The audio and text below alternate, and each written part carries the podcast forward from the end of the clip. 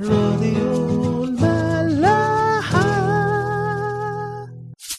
اديتور دعم.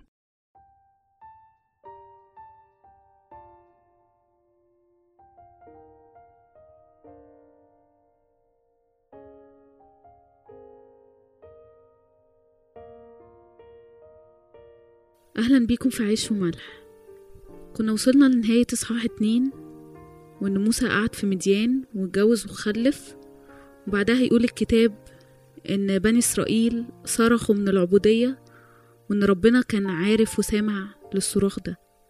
بيحكي الكتاب بعد كده في إصحاح تلاتة إن موسى كان بيرعى غنم حماة على جبل حريب ولقى قدامه علقة مليانة نار ما بتتحرقش وملاك ربنا في وسطها عشان بس نبقى فاهمين العلقة دي عبارة عن شجرة مليانة شوك وملاك ربنا دايما كان في العهد القديم بيرمز لأقنوم السيد المسيح اللي هو الأقنوم التاني.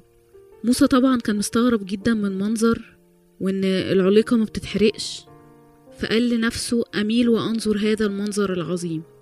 وبعدها بيقول فلما رأى الرب إنه مال لينظر ناداها الله من وسط العلقة أول حاجة بناخد بالنا منها هنا إن موسى اللي اتربى واتعلم في بيت فرعون بقى دلوقتي هربان وبيرعى غنم حماة.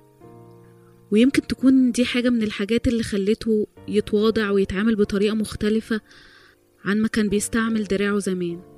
وزي ما داود كان بيشوف ويكلم ربنا كتير وهو بيرعى الغنم ربنا ظهر لموسى في الهدوء برضه وهو بيرعى الغنم.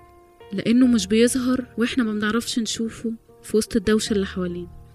تاني حاجة هنا هي العليقة نفسها اللي كان جواها نار وما بتتحرقش. ودي ليها رموز كتيرة قوي. في آباء كتير بيرمزوا ليها بالكنيسة اللي بتبقى عايشة في وسط نار الاضطهاد أو نار العالم وشهوته بس ما بتتحرقش وما بتدفنيش عشان المسيح حاضر في وسطيها. النار كمان بترمز للتطهير والنقاء اللي إحنا بنبقى عايشين فيه لو المسيح جوانا حتى لو حوالينا تجارب وحروب. وطبعا كلنا عارفين إن العلقة بتشبه العذراء اللي المسيح النار الإلهية رضي إن هو يجي في أحشائها ويتجسد.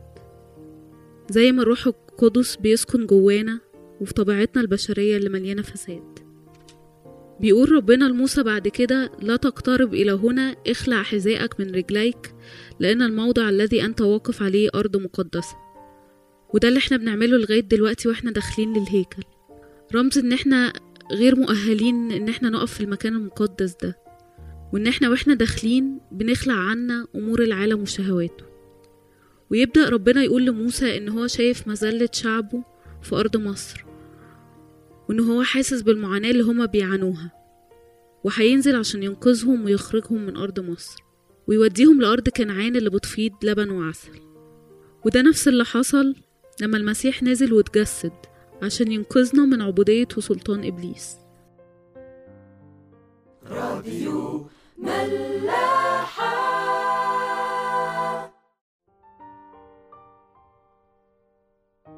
موسى بعد كده بيبتدي يقول لربنا مين أنا عشان أروح لفرعون وأخرج شعب إسرائيل من مصر؟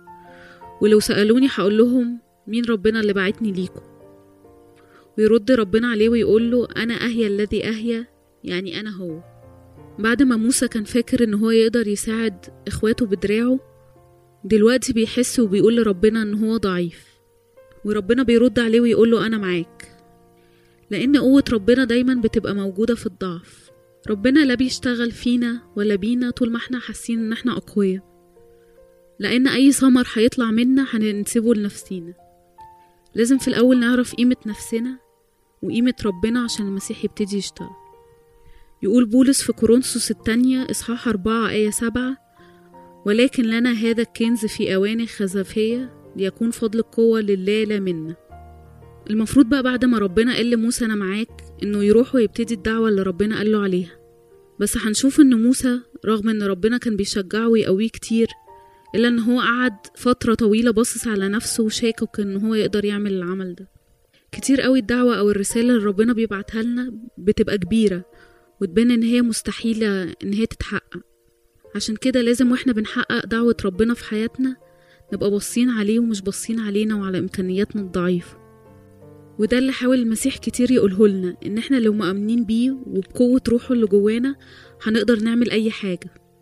متى 17 آية 20 بتقول الحق أقول لكم لو كان لكم إيمان مثل حبة خردل لكنتم تقولون لهذا الجبل انتقل من هنا إلى هناك فينتقل ولا يكون شيء غير ممكن لديكم.